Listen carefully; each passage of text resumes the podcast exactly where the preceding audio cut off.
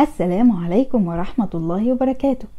النهاردة ان شاء الله هنكمل حلقة خمسة وعشرين حاجة بتزود ذكاء الطفل، مهم جدا تعلميها لطفلك قبل ما يتم ثلاث سنين، ولو طفلك اكبر من كده ونسيت تعلميه حاجة منهم بسرعة ابدأي فيها. لازم تشوفوا الحلقة اللي فاتت، هتلاقوها على القناة، وما تنسوش تجاوبوا على السؤال اللي تحت الفيديو في التعليقات. تعالوا نشوف هنعلم الطفل النهاردة ايه. الحروف من عمر كام؟ ممكن من لحظة الولادة عادي. الفكرة بس ان اعلمها له صح، يعني اعلمها له كلعبة مش كحصة او درس.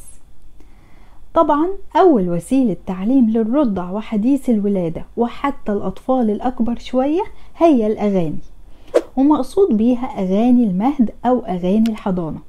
في كتير جدا للحروف سواء عربي او انجليزي، مطلوب منك كماما تحفظيها وتغنيها من بدري قوي، ويفضل وانت بتغنيها دايما يكون معاكي الحروف سواء في كتاب او بازل، وتشاوري وانت بتغني، وده هيسهل عليكي جدا بعد كده تعليم الطفل شكل الحرف.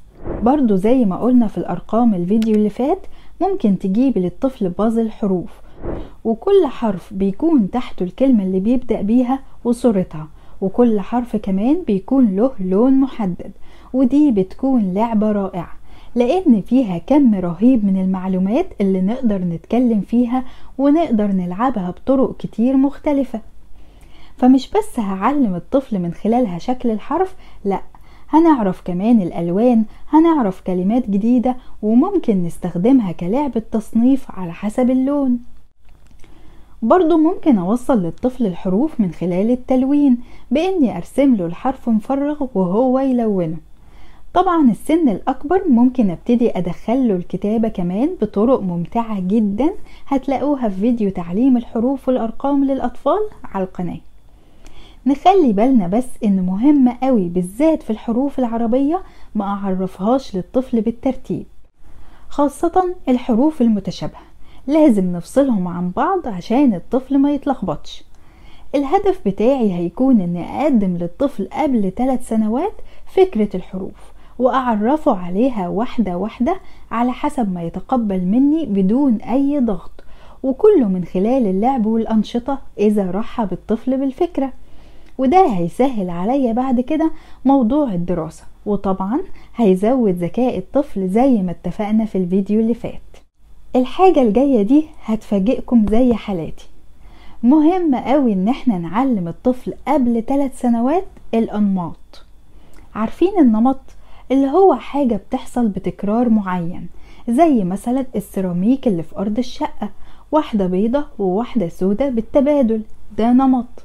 النقشة بتاعت البلوزة المخططة بالطول، خط ابيض وخط اسود، ده برضو نمط. فاحنا محتاجين نعلمه حاجتين، انه يلاحظ الانماط ويكتشفها ويدركها، وانه كمان يعملها. دي مهارة رهيبة جدا جدا هتنقل ذكائه في حتة تانية خالص، هيساعد جدا ادراكه وقدرته على الملاحظة والتحليل، وانتباهه للتفاصيل، قدرته على توقع الاحداث، وطبعا كل ده بيصب في اكتسابه للمنطق اللي هي مرحلة بنعشقها كلنا وبنستناها عشان نبتدي بقى التربية. مش شرط خالص تكون انماط صعبة ومعقدة، ابتدي معاه بحاجات بسيطة جدا، زي مثلا نرسم مربع وبعدين دايرة، مربع وبعدين دايرة، وهكذا لحد ما يدرك ان الدور بقى على الدايرة، وانت بتأكليه معلقة رز وبعدين قطمة من الخيار وبعدين بقى عصير وهكذا، ده برضو نمط. وانتوا ماشيين في الشارع نمشي خطوتين وبعدين ننط نطة، ده نمط برضو. ألعاب بسيطة جدا هتوصل له معلومة عظيمة أبعادها ملهاش حدود. عايزين برضو نعلمه ونغرس فيه حب القراءة، وده لازم يكون هدفنا من لحظة الحمل يا جماعة. ما تتخيلوش القراءة دي فوائدها عظيمة قد ايه، ومع الأسف حاجة قربت تندثر. كفاية جدا انها بتقوي العاطفة والرابطة بينك وبين طفلك، بتزود مفرداته اللغوية، بتديله معلومات عامة، بتزود ذكائه وقدرته على التخيل وتوقع الأحداث، وبرضه بتعلمه يقعد ويستمع ويركز.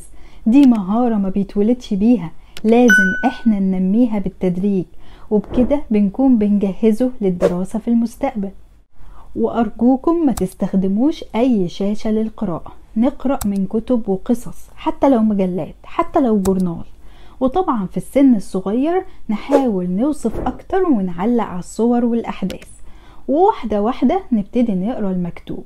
هتلاقوا كل ده شرحته بالتفصيل من أول أنواع القصص، وإيه اللي يناسب كل عمر، وإزاي نقرأ القصة صح للطفل عشان يحب القراءة ويستمتع ويتشد لينا بدون ملل.